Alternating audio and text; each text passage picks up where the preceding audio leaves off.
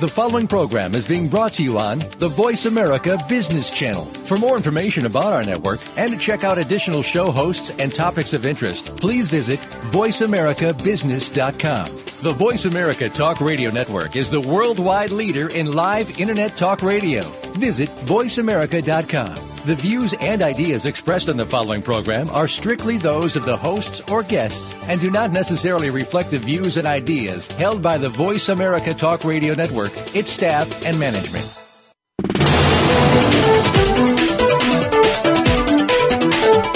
Each business is unique and operated individually of others in the same industry.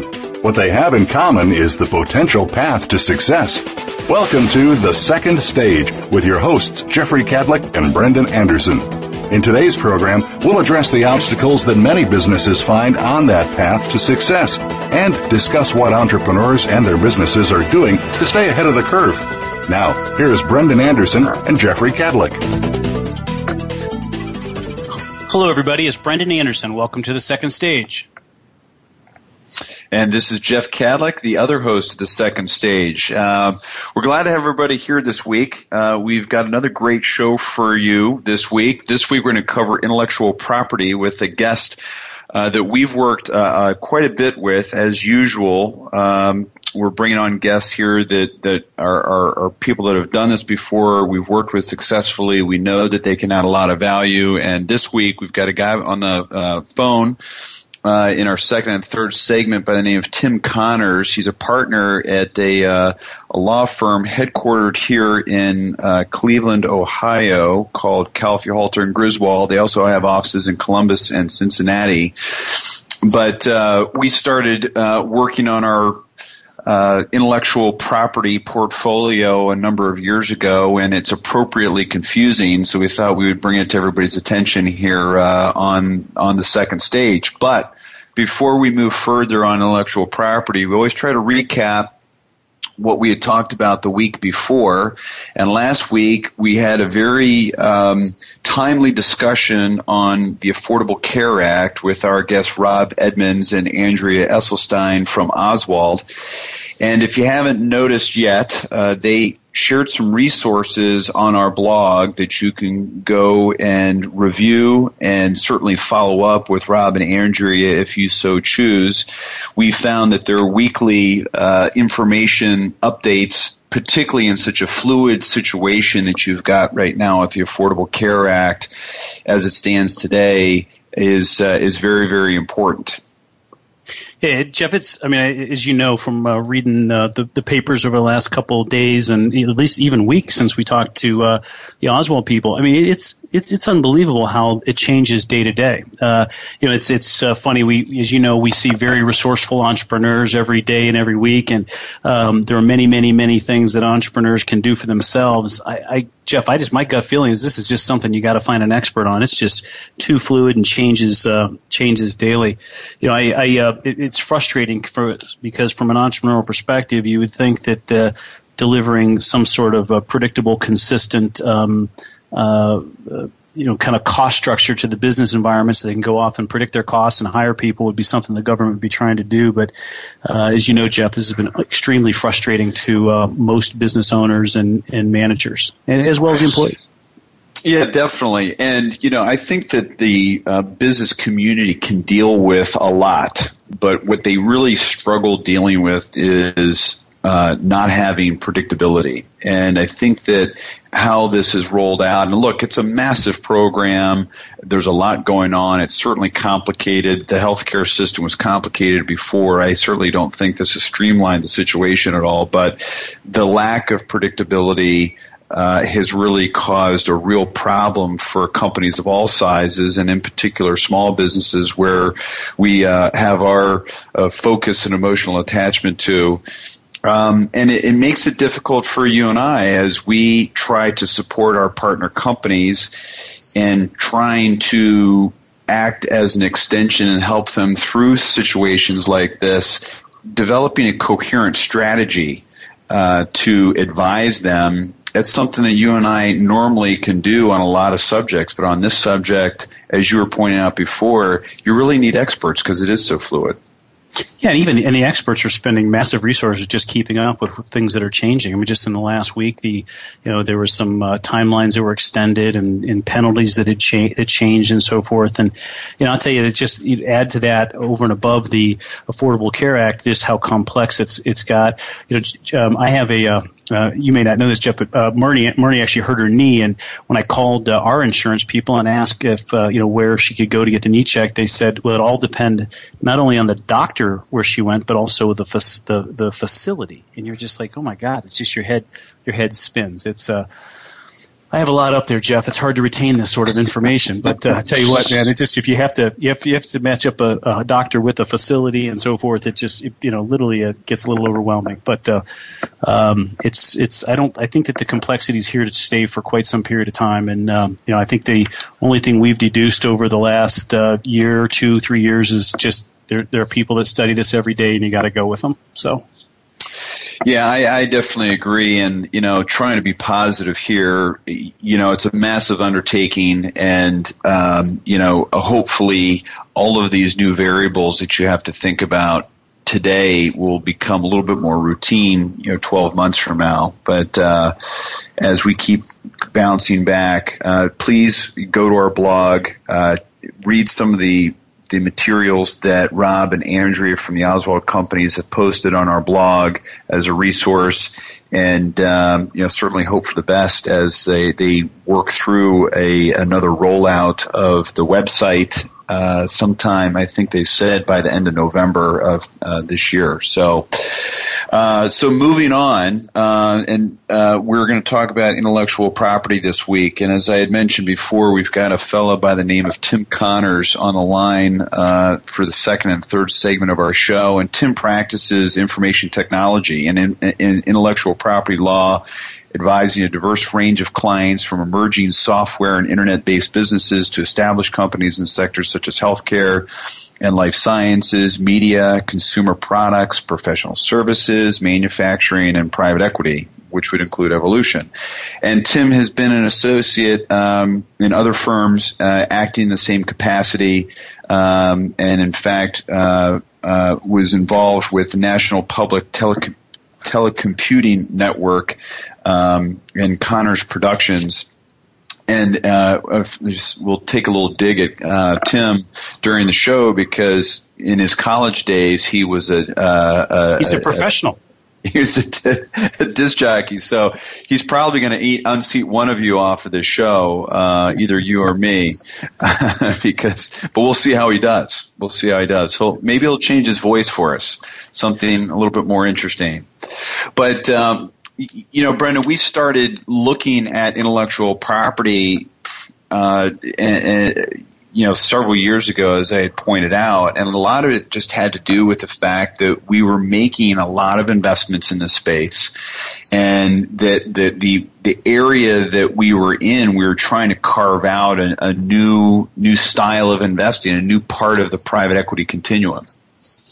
Yeah, Jeff, and I give you credit because, as you know, uh, for those people that are listening, I mean, this is something that Jeff really kind of spearheaded, and it was something that I didn't see a whole lot of value in when we first got going, and now I see not only has um, focusing on this intellectual property, you know, kind of helped us, uh, you know, quite frankly, be be be distinct in the marketplace, but also has uh, you know really helped us focus on on what we're saying and what we're doing and, and the image that we're trying to portray. Um, it does also, uh, quite frankly, force us to better understand our, our competitors in the marketplace. I do have to chuckle though, Jeff. It's is um, as as we get ready for this show, and I was reading through some of Tim's information. Um, I was, ch- you know, we, I go from uh, a topic last week where it was very difficult to get our arms around to a topic this week, which I consider just very gray. You know, there's not there's li- there's little black and white here. It's it's I mean I guess you know, Tim may disagree, but it's as I was reading through these these this stuff, it really is about focus and it really is about understanding the details of the game. And uh, uh, Jeff really um, took this, ran with it, and um, and you and uh, and Barbara Hernandez in our office have, have really uh, uh, you know kind of moved our intellectual property down the down the road. And Jeff, what was it that, that, that when you when you decided to take this on, probably what five years ago? What was it that you were you know what it kind of gave you the the thought to do it? Well, it's funny. It, it's it was the point I was actually going to make, Brendan, was that you, the internet today makes this almost that much more important because everybody's falling all over themselves trying to build their platform online. And you can, our website is evolutioncp.com, but you know, there's other people that, you know, were evolution this and evolution that. And we were, um, you know, struggling with making sure that we carved out this space so that somebody that we had talked to didn't go try to find us on the web and they stumbled into somebody else who was doing something similar and they said, well, geez, Jeff said that, or Brendan said they were doing this. And clearly by looking at this website, which was the incorrect one, they were doing something else. So that was, that was really the the beginning that got us uh, very focused on on this. It's you know evolution is a word that's been around for a long time and is well used out there in the market. So. Um, so we're going to get into this after uh, this first segment here, but as always, I, I want to remind everybody that you know, this is a show that is an exchange of ideas, and we want to remind everybody each week to uh, you know, dial in, blog, uh, send us an email, uh, and, and, just try to get involved. It's all about providing actionable advice and learning from each other and Brendan and I have done this for many, many years, but we're certainly not experts. It's a it's an ongoing thing, and the more people that participate, you know, the better. Um, and I would also like to th- uh, thank our sponsors. McGladrey LLP is a leading provider of assurance, tax, and consulting services focused on small and mid-sized businesses nationwide, with more than 6,700 people in 75 U.S. cities. And as I say every week, they've been been enormously helpful to our organization, and we would encourage you to check them out if you're considering uh, needing uh, uh, some support in, in that area. And so, with that, we're going to sign off for this first segment. And uh, when we come back, we'll introduce Tim and get into some interesting stuff regarding intellectual property. Thanks for listening to second stage.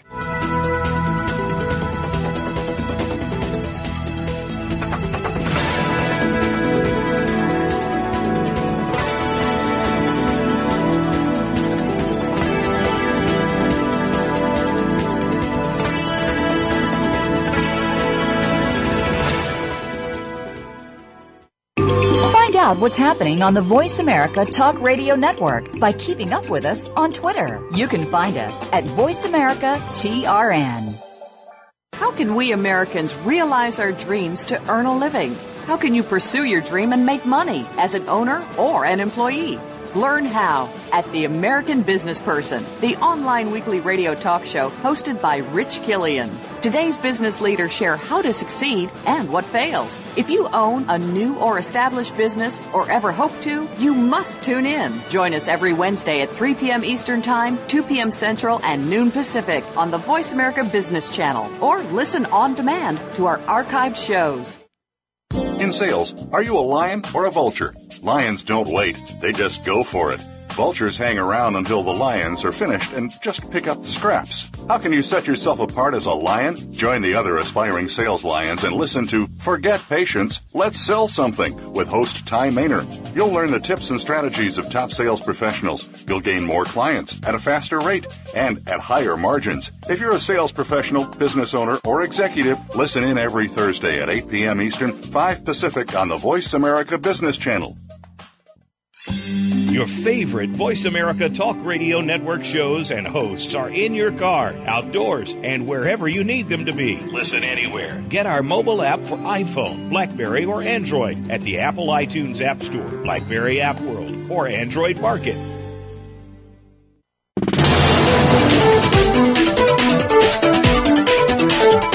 You are tuned in to The Second Stage to reach the hosts or their guests today, call in to 1 866 472 5790. That's 1 866 472 5790. Or send an email to the second stage at evolutioncp.com. Now, back to Jeffrey Kadlic and Brendan Anderson.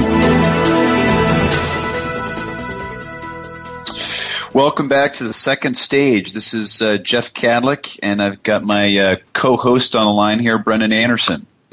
Um, you know, like any forum, as I was saying at the end of the, the last segment, you know, this will be more effective and powerful if folks contribute their experiences and ideas. We invite you to continue the discussion each from each week's show on our blog, which can be found at evolutioncp.com. You can email us at the second stage at evolutioncp.com or even call us at 866-472-5790. That's 866-472-5790. We want to hear from you because being an effective small business owner is a continual path. And as your hosts, we have a lot of experience, but not all the answers. And we are here to learn just like we hope our listeners are too. Our guest this week is Tim Connors, the partner with Calfee Halter and Griswold. And the, uh, the title of this show is How to Navigate the Intellectual Property Landscape. And uh, you need somebody like Tim to guide you through this landscape because it's a rough, rough, unforgiving landscape. Yeah, Tim, I was uh, before you jumped on. I was kind of commenting on uh, reading through some of the material and realizing, from a from a, a, uh, kind of simple mind like myself, it just seems so gray. You know, there's just is you know the black and you know whether I just want to know as an entrepreneur, I want to know exactly what to do, and and uh, you may and I uh, look forward to you uh, being able to give us tell us exactly what to do. So, welcome to the show. I, Thanks, guys. we, uh, as we know, it's uh, it's never quite that simple. Hey, you know, it was interesting um, when we talk about intellectual property. It's you know, it's such a it's it's a word that means a lot of different things. I was hoping maybe to start with kind of what you know what is intellectual property. What are the different makeups of of the you know the kinds of intellectual property that that uh, that you can protect, or you know potentially things that you can't protect. Right.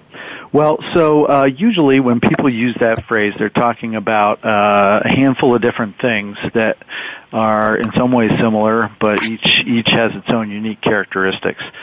So when you're talking about protecting some kind of new new invention, it could be a product, it could be a process, it could be a formulation, a recipe for uh, something. That is typically you would be talking about a patent for that, or you might be talking about trade secret protection. And those are two different things we can talk about in some more detail later. If you're talking about um, protecting what lawyers call works of authorship, things that are you know written text, images, uh, you know art, anything graphical, and uh, maybe the most important for purposes of your entrepreneurs, software then you're talking about copyright typically. And when you're talking about uh, protecting your your brand names and your product names and your logos and other things that identify the source of a good or the source of a service, then you're talking about trademarks and service marks. And uh, so each of those have their own unique uh, flavors, and they protect you know different aspects. Sometimes you could have more than one of those things that protects a different aspect of a, of uh, a same product, for example. When, when, when looking at this from an from an entrepreneur's perspective, is it you know we've talked about patents, uh, trade secrets, copyrights, trademarks. Is there there is there a rule of thumb about what things that I can protect versus things I can't protect? Or is yeah, just not yes, simple? for for each of those, those rules are a little bit different. Uh, for um, for patents and for copyrights, it needs to be something that's uh, novel, something that's new. Um, for trademarks, it doesn't necessarily have to be new, but it can't be already in use by somebody else for something that's similar. And trade secrets protect things that are secret and valuable, and uh, those don't have to be new at all. Hmm. Uh, although if if they're widely known, then they're not secret. So so each of those is a little bit different. And, and, and, I'm sorry to keep beating up on this one because it's it's a personal interest. The so literally to find out, you know, uh, if an entrepreneur believes that they've got something that's novel, um, you know, from a from a patent or a copyright perspective, is is it is it the the, the law firm would help them kind of find out how how novel it is? Uh, in some cases, how do you find yes. that out? Yes. Well, so for example, if uh, if an entrepreneur is interested in uh, getting a patent, and they, you know, they're pretty familiar with their field, and they're not aware of any uh, outstanding patents that are out there. They can do some uh, searching themselves using the uh, the patents that are and applications that have been published. That's not all of them, but some of them have been published. All the issued patents have been published. And so they can do some searching on the patent office's own website with keywords and things to see if they can find anything. But um, they can also call a law firm, and sometimes a law firm will do the search. Oftentimes, a law firm will commission uh, a third-party searcher to do the search, and they do searches all day, every day, and sometimes the pricing is better, and they're very good at doing these searches. So uh, there there are ways to you know to dig into what's out there, and sometimes a Google search is a good way to find things that might be relevant as well. You can also, uh, if you're thinking about a trademark. Uh, you know, you can search the trademark office's databases and and uh, again, you can do a certain amount of that yourself, and then again, you can have law firms help you. And again, they will often uh, use third-party search firms who are really good at formulating searches that that bring out a lot of additional information. And they also search additional databases besides the trademark office database, and they can search other countries and state databases and so forth. So, um, you know, in both cases, there are things that you, you know you can do yourself up to a point, and then when you want to take it to another level, you can bring somebody else in to help with with more detailed searching.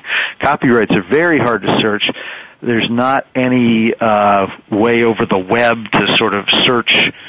Uh, the what is the content of what's copyrighted? You can search owner names, you can search titles of things, but you can't say, "Are there any books out there on this topic?" Using the uh, Copyright Office website. It kind of chuckles how Google strikes again. They seem to be in just about every discussion. But uh, tell tell me, and I guess they get paid for it. But uh, tell me, what, what are some of the reasons as an entrepreneur? Why you know why would I why would I want to go out and get a patent? Or uh, yeah, that's a good question. There's there's a bunch of different reasons, and some may be stronger or weaker for a given entrepreneur. The the biggest one that people tend to think of right away is is we would call it offensive use. You want to control, uh, you know, the competitor's ability to use the technology that's covered by the patent, so that you can, you know, secure or or increase your own market share. But another uh, important thing is a defensive use. It, it prevents other people from obtaining a patent that would, uh, you know, keep you out of an area uh, where you're, you know, perhaps where you're already practicing or where you want to soon. It also is a, uh, it gives you a foundation for engaging in licensing activities, and uh, and for example, it can also be something to trade if you think you might find yourself in a position of maybe being in an argument with somebody about the scope of their patent and whether you might be infringing it, if you've got a patent that you can trade with them, sometimes you can solve that problem by licensing it to each other uh, rather than fighting over it. And then gotcha. it also can be useful, as you guys know, it can be useful in uh, in fundraising and and uh, trying to get interest and support for uh, a startup or a you know a smaller enterprise. All right, so I, I go to I, I go and I, I get out I get my patent and um, issue the patent. Does that mean that uh, I'm the only one that can that can use my invention? Am I uh, off, off scot free, ready to take over the world?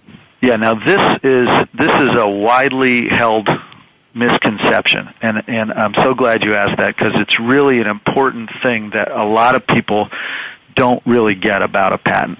It's true that other people can't practice the invention, can't do what's claimed in your invention without your permission, without a license from you.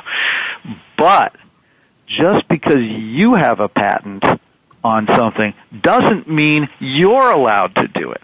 The patent only gives you a, a right to exclude other people from doing it. And you might say, well, I don't get that. That doesn't make any sense to me just intuitively. But here, here's why that happens. So let's say, you know, Brendan has a patent and it has uh, one claim in it and it's a process for manufacturing something and that, that claim has five steps in it. Mm-hmm. And so Brendan can stop anybody from doing steps one through five. Okay? now comes Jeff. Jeff has a different company, and and Jeff figures out an improvement to Brendan's patent, and he says, "Oh boy, if we just added this one additional step in here, we would get this added benefit." And no one's thought of this additional step before. Now, Brendan doesn't have to uh, give permission to Jeff for Jeff to file that application. Jeff can go ahead and file the application with the new step six. And eventually, even though Brendan has steps one through five, uh, Jeff may well be able to get a patent, an improvement on the, on Brendan's patent that has one through six. And when that's finished, Jeff can stop anybody from doing the process with steps one through six. But but he can't practice steps one through five. They're the same steps. Okay, he can't practice steps one through five without a license from Brendan. Because Jeff, Brendan it's going to be very, right to- very expensive. I, Tim, I can tell you, it's going to cost him a lot of dough.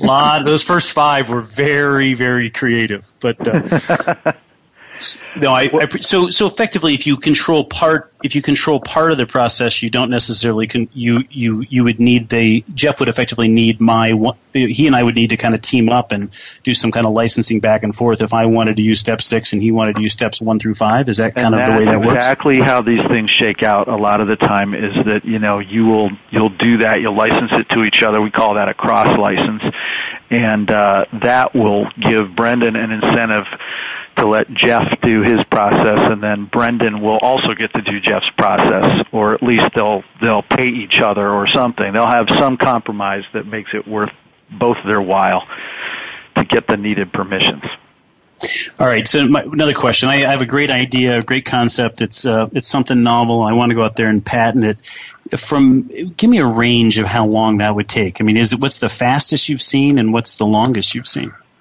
Well, um, a pretty typical amount of time is three years, but it depends in large part on what type of technology is covered because the patent office is divided into uh, they call it art, but but different types of technology have different people that work on them because you have to have some expertise in that technology to you you know to be a patent examiner, and so different categories of technology uh, are more backed up some than others, and so consequently, if you have a software invention, that can take as long as you know five, six, seven years. They have extra layers of um, of review on those in order to redress some of the um, maybe slacker patents that were Sure. they were uh, criticized for granting over the years. And so, so if you have a mechanical invention, it may take three and a half years, and if you have a software invention, it may take six years. It, it really just depends, and it also depends on how much back and forth you're going to have with the with the uh, patent examiner, and the more rounds of back and forth you have, the longer it's going to take because the examiner will say, "Okay, here's what I think. You've got six months to answer me," and a lot of times it takes most of that time for the client and the lawyer to figure out how to respond. So Tim, can I, Tim, I got to tell you, you and I'm sorry for cutting you off. Um, Jeff's giving me the old time signal, but that seems like a lot of time from an entrepreneur's perspective. I mean, that just is is that's uh, that's just the way. And, and if if if somebody if I apply for a patent and but I, don't, I don't get it for three or four or five years, but somebody is competing with me during that period of time, and I know this is gonna, this is probably a lot tougher question than you know than than I'm asking or tough tougher answer. But you know what happened? I mean, so once I get it, can I go back and get compensated for the for them having kind of violated my patent once I get it? sometimes. In in some cases, you can you can extract a reasonable royalty uh, under limited circumstances where you've put them on notice, and the thing you've put them on notice of continues and and ends up being in the patent when it's finally issued, and it hasn't changed. So, in certain cases, you can, not always. Wow, that's a that's a long time for a, for an entrepreneur's mind. But I uh, I agree. Um, the um, Well, why don't we? Uh, this is good stuff, and I tell you, there's a lot of it depends, it depends, it depends. So I can see in this next segment we're going to really delve into some detail here, and I think this is very. I think you've simplified this a great deal for for um, uh, our listeners, and it gets clearer every time that we've been talking the last several years. Tim, you're finally cracking that code in my brain. um, anyway, for this segment, we're we're going to take a break, and we're going to come back with Tim, and we're going to keep delving into uh, intellectual property. Thanks for tuning into the second stage.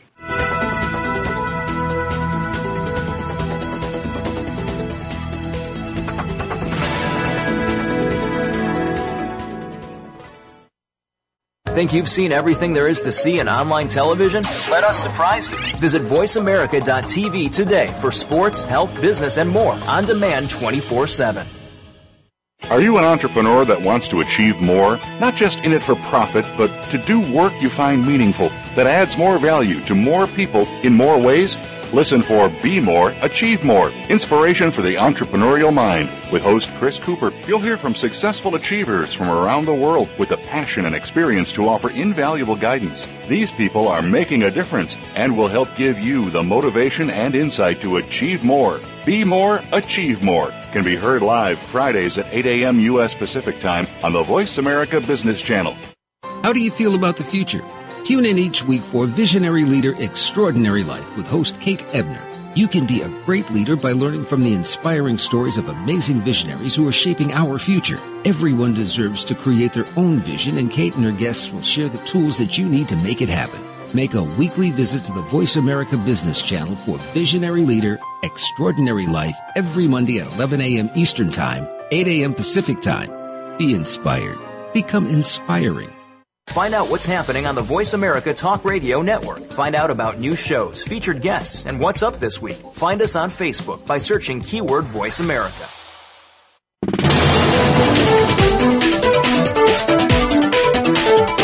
You are tuned in to The Second Stage. To reach the hosts or their guests today, call in to 1 866 472 5790. That's 1 866 472 5790. Or send an email to The Second Stage at evolutioncp.com. Now, back to Jeffrey Kadlic and Brendan Anderson. Welcome back to the show, The Second Stage. This is our show, but it's a forum, so we're looking for input from you so we can benefit from everyone's experience. Uh, you know, Brendan and I, uh, we have this Evolution Capital Partners. It's a second stage company, and this intellectual property discussion that we're having is something that we've identified as an important topic for second stage companies. Uh, please let us know through our blog if there's certain other topics that you think that we need to cover. Uh, you can email us at the second stage at evolutioncp.com or blog at evolutioncp.com. Uh, we're back here with Tim Connors from Calfee Halter and Griswold, focused on on intellectual property.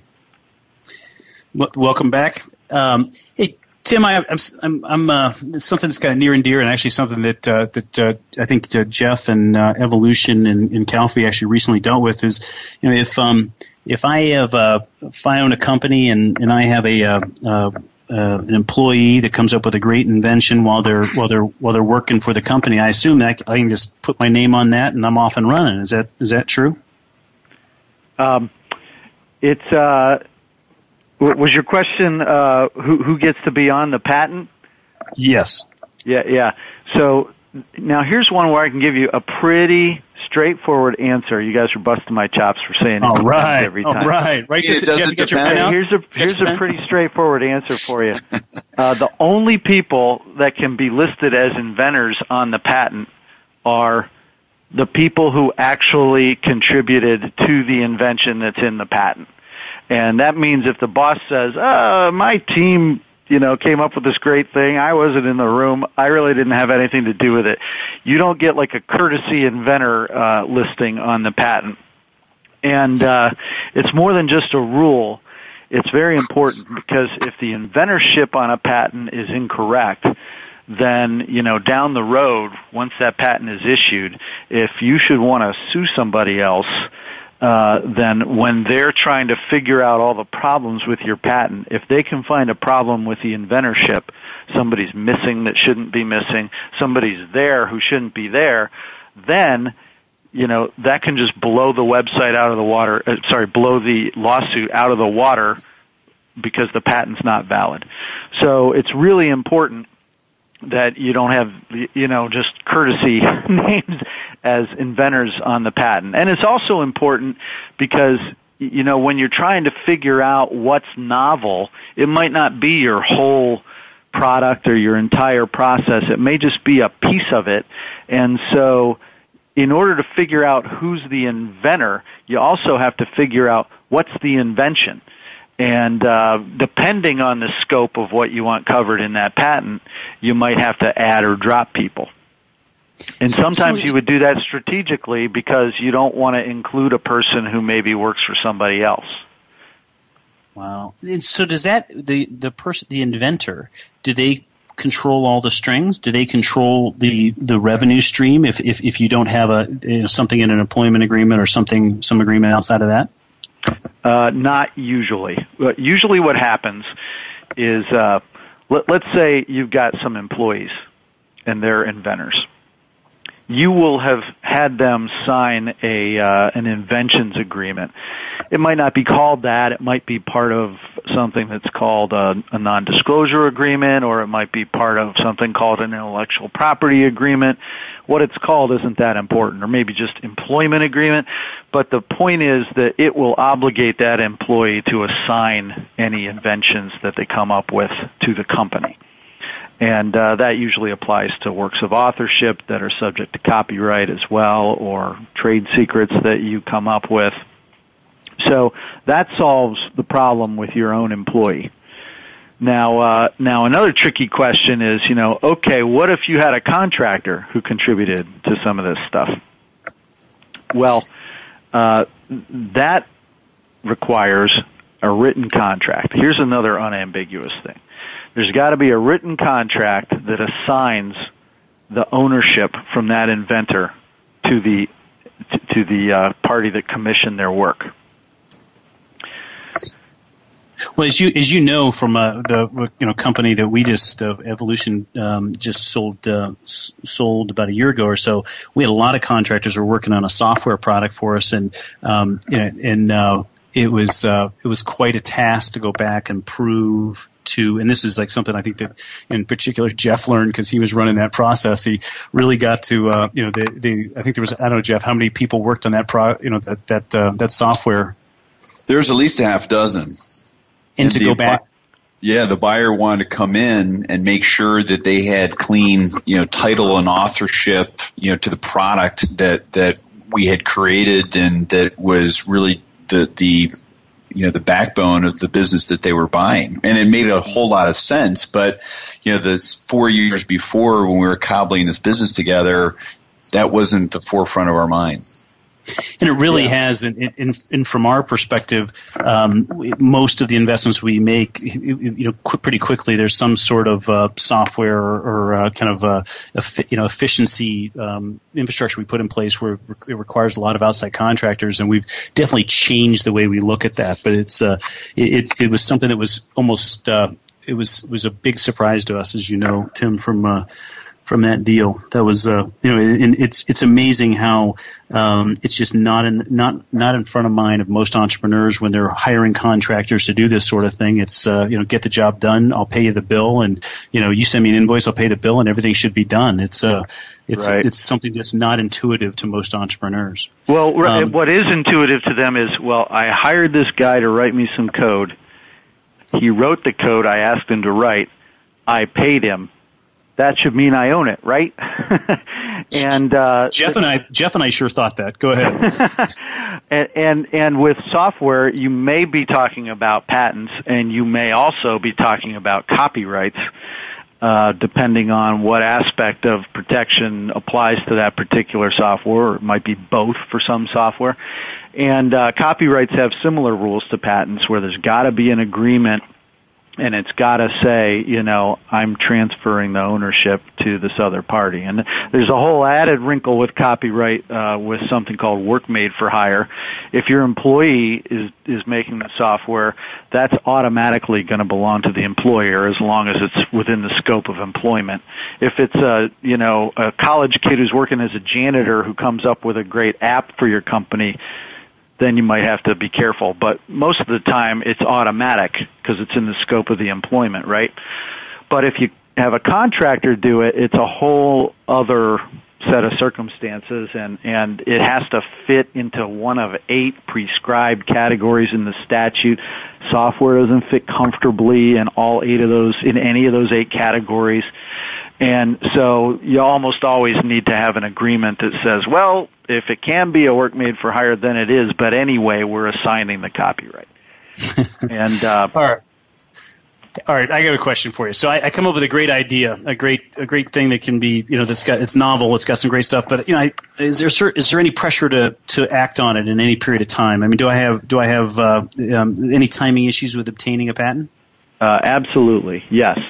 Um, because of the the novelty requirement, the requirement that something has to be new, um, you have to be very conscious about any time that you are making any kind of disclosure outside the company about the invention that you would like to get patented. And uh, in fact, in most of the world outside the United States, any disclosure like that just that's the end of your protection unless you have already filed either a regular patent application or what we'll talk about in a minute, a provisional patent application uh, to protect your your rights. Once you make a disclosure where maybe you you know you write a scientific paper that describes the invention, or you go out and try and pitch the idea to potential customers, all these kind of things constitute. Um, disclosures that will immediately uh, disqualify you from getting patent protection outside the U.S. Inside the U.S., it's a bit more liberal. You have one year from those public disclosures to get something on file, either a uh, either a provisional patent or a regular, a non-provisional utility patent application. So um, it's very important if you're thinking of uh, going to a trade show, if you're thinking of making a press release, if you're thinking of publishing a scientific paper, before you do that, preferably well before you do that, talk to an attorney, a patent attorney, about getting some protection. Now, it's not uncommon for somebody to hear this when, you know, it's two days before the trade show, right? And yeah. when when that happens, the provisional patent application that I mentioned a minute ago is really helpful because it, it doesn't have all the same uh, requirements of form that are required in a in a regular application, and um, it it does have certain requirements that you have to meet that basically it cover everything that's going to ultimately be in a regular application later based on this non-provisional. But this non-provisional will hold your place for a year. And uh, so then you'll have another year from there to file the full, the regular patent application, and and uh, and get complete coverage. So it is useful. It's also typically not quite as expensive because it's it's not as uh, as robust as the full application, and so uh, it can be a great way to protect yourself uh, when time is short, and it can also be a good way to hedge your bets a little bit when you think you might want to get a patent, but you're not quite sure if you want to do the whole thing. It, it also can be a useful way to bunch together uh, what ultimately may turn out to be three or four patents. So now you can see there'd be some real savings. Uh, because uh, you can bunch together things that are ultimately going to turn into three or four related patent applications in a family. Now that makes sense to me. I like that. uh, I like uh, that the provisional thing. That makes sense to me. I like that. Yeah, that's, that's early. Yeah. That's that's a new record, I like Sam. That. Yeah, I like that. All right, tell me tell me about uh, trade secret protection and how and how can I possibly get that? I well, mean, so So trade secret protection isn't something that you register for or apply for like the other things that we're talking about, patents and copyrights and trademarks. It's uh, it's just uh, a form of intellectual property right that arises under common law, and it arises when you have a secret that is valuable because it's secret, and and this is an important part, and you have to be taking reasonable steps to preserve the secrecy of that secret. Give me an idea. I can't even picture what that would be. Well, for example, um, if if you let's say you, I mean, the classic example of a of a trade secret is you know the recipe for Coca Cola or Gotcha. for you know Kentucky Fried Chicken, and and uh, you know those things if they had been patented, they would have become known to the world after you know the patent expired after 20 years, and Gotcha. everybody could make Coke. So instead, they they just are really really careful to protect the secret. And so, you know, And, and it for, may and for those of you that know Jeff, he's very, very happy they protected that secret because he is a he's a Coke only guy. So this is very, very, very important. I'd be making it in my bathtub. Are you kidding me? I'd save a lot of money. Well, so, you know, there are a lot of things. I mean, it may literally be in a vault. You know, that's part of a reasonable precaution that might be taken. Other reasonable precautions that might be taken might be that um, no single person knows the whole thing. You know, or only the chairman, and uh, below the chairman, everybody else just has a piece of the secret. Another some- thing is, I mean, you've got to be careful to protect your, you know, your servers from being hacked and you know things like that, so that uh, people can't steal this secret from you. And it, it, you've got to, if someone's working with your secret, this wouldn't be the case for a Coke recipe, but if if your secret were a, a method of manufacturing and you've got employees, and a lot of them are seeing this method, you should have them sign a non-disclosure agreement. And when other people, you know, your trading partners come into your factory, they should also be signing a non-disclosure agreement. And so all these kind of things that will be familiar to a lot of your entrepreneurs uh, who are listening uh, need to be in place. And if they're not in place, you can actually lose your trade secret protection even though nobody's actually figured out your secret. So what I hear you saying is that it's not always better to have a patent over over a trade secret, and it may be that the trade secret is is better because you don't actually tell people what you're doing. Is that a Yep. fair statement?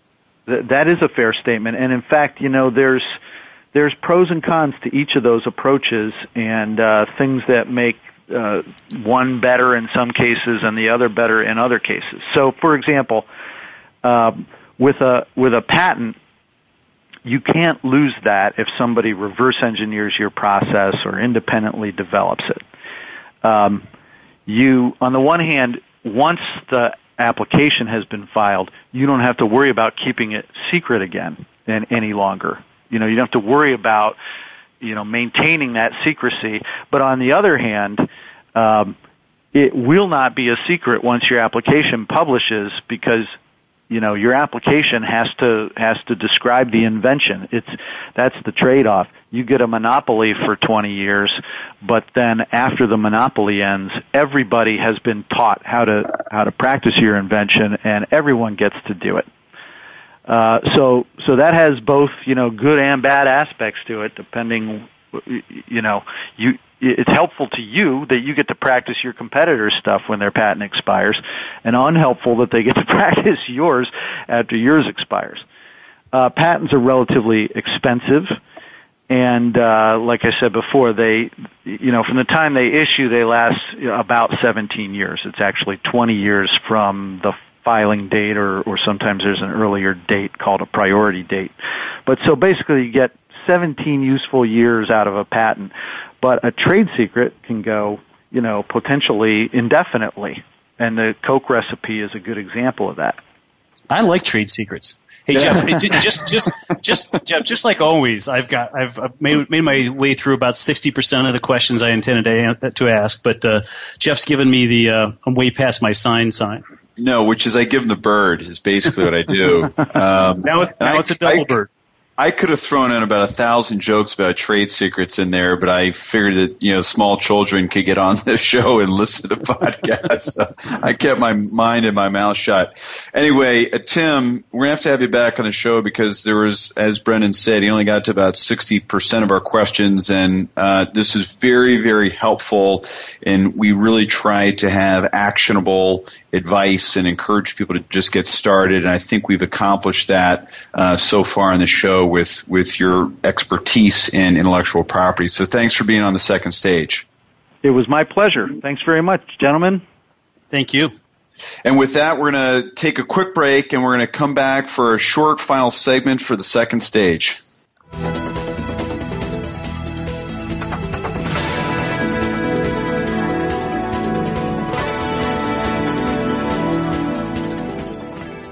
This is Davis Love III, Ryder Cup captain and Team McGladrey member. McGladrey is about building relationships. That's the kind of team I want to be a part of. A team that builds deep understanding of each client's vision and unique way of doing business. The same attributes I look for in the partners I choose. It's this understanding that enables you and me to make confident decisions. When you trust the advice you're getting, you know your next move is the right move. This is the power of being understood. This is McGladrey. Assurance Tax Consulting. Find out what's happening on the Voice America Talk Radio Network by keeping up with us on Twitter. You can find us at Voice America TRN.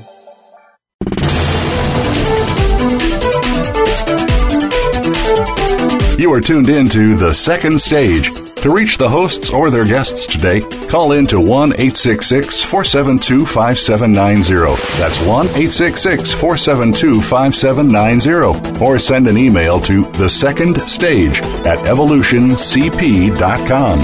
Now, back to Jeffrey Kadlic and Brendan Anderson. And welcome back to the second stage. We really appreciate you tuning in and hopefully you gathered a lot of great intelligence about intellectual property from Tim Connors. Uh, and again, you can find Tim at T Connors, that's C-O-N-N-O-R-S at calfee.com uh, or you can go to the firm website at calfee.com, C-A-L-F-E-E dot com. They're a firm that we use extensively here at Evolution, and uh, we've found great value, and uh, they've got a lot of folks like Tim that have deep subject matter expertise in areas um, uh, really across the spectrum of uh, the legal landscape. But anyway, Brendan, uh, so if anybody uh, would struggle learning about intellectual property, it had to be you. And so the the test here is: Did you learn anything? I like last- trade secrets. I like trade secrets. They last forever. You can just lock them in a vault. I like those. I think we should, you know, forget this patent stuff. Let's just lock all of our great thoughts in, in a little vault, and we'll call it a trade secret. I like that. It was, yeah, well, and I like the um, and I like the uh, temporary. What was that thing? The uh, the the provisional trade secret that or provisional patent. I like both those. Those are my favorites. Well, we're totally screwed on the whole trade secret thing because, by you know, by definition, because we have this podcast.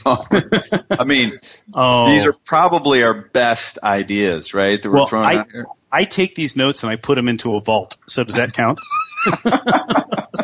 because he isn't that didn't he say you just have to protect them, right? So these yeah, are very exactly. valuable notes. So and I'm wondering if we could rent somebody else's vault. So if I borrow Tim's vault, does that, that count? Yeah, it's going to have to be a big vault. Protect? Yeah, we've exactly. got to know a bank. We've got to know a bank that's got some spare vault space because uh, we got a lot of thoughts here. I know. In, in all, I know. In all seriousness, this is it really is um, important stuff, and and um, in, in, in, and we really do face this stuff on a daily basis. And I, I think back to when we go to go to sell or you know or sell these companies, Jeff. They, the questions are real. The questions, you know, do you give me a list of your contractors? Give me a give me proof that they have signed off on the fact that uh, that they don't have any ownership rights to the software they've written or the or the the the the text they've written. I mean, even even you know, texting your website. To, you know, if you're not writing your own blogs, things like that. I mean, it's all it's all stuff that needs to be uh, that, that you need to prove that you own. And uh, we learned uh, we learned. I wouldn't say we, we we figured it out, but it was you know it, it was a detail oriented game. There, there's no question that this is real stuff, and in all seriousness, you know, we, we put things, uh, subjects on the second stage that we believe are important. Uh, we try to put it and present it in such a way that it's easy to understand, that it's in such a way that you see how you can act on the advice that you're given. And again, we're just encouraging listeners to get started on some of these issues. And, and again, this, the more the simpler that we present it, you know, hopefully it makes it easier just to take that, that initial step. So we, we've gotten to the part of the show, Brendan, where it's, it's all about the passion for possibilities and you telling people what do they need to do this week. Wow. How much time do, I'm, I suspect we still have an hour, Jeff? Maybe? Yeah. Two hours? No? We're going to have to ask you to paraphrase today. Oh, okay.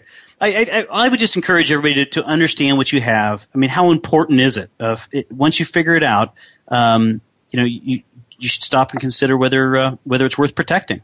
And if it is, just get going. I mean, it is passion about passion for possibilities. No, that's exactly right. And, uh, you know, hopefully you all are tuning in every week at Monday at 5 o'clock Eastern, 2 o'clock Pacific. We're going to continue to dive into interesting topics here at the second stage. We're going to talk about core values in upcoming weeks. We're going to talk about uh, BHAG, which is one of Brendan's all-time favorites, which is and, a big and the X Factor. Don't forget the and, X Factor. and I, the X Factor. We're going to use all these code words just to create this intrigue, so people come come and listen.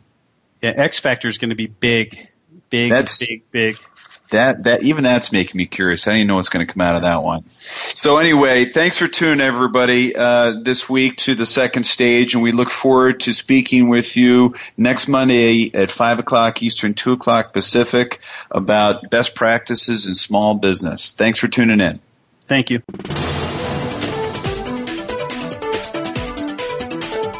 Thank you for tuning in this week to The Second Stage. Please join Jeffrey Kadlic and Brendan Anderson again next Monday afternoon at 2 p.m. Pacific Time, 5 p.m. Eastern Time on the Voice America Business Channel. And have a successful week.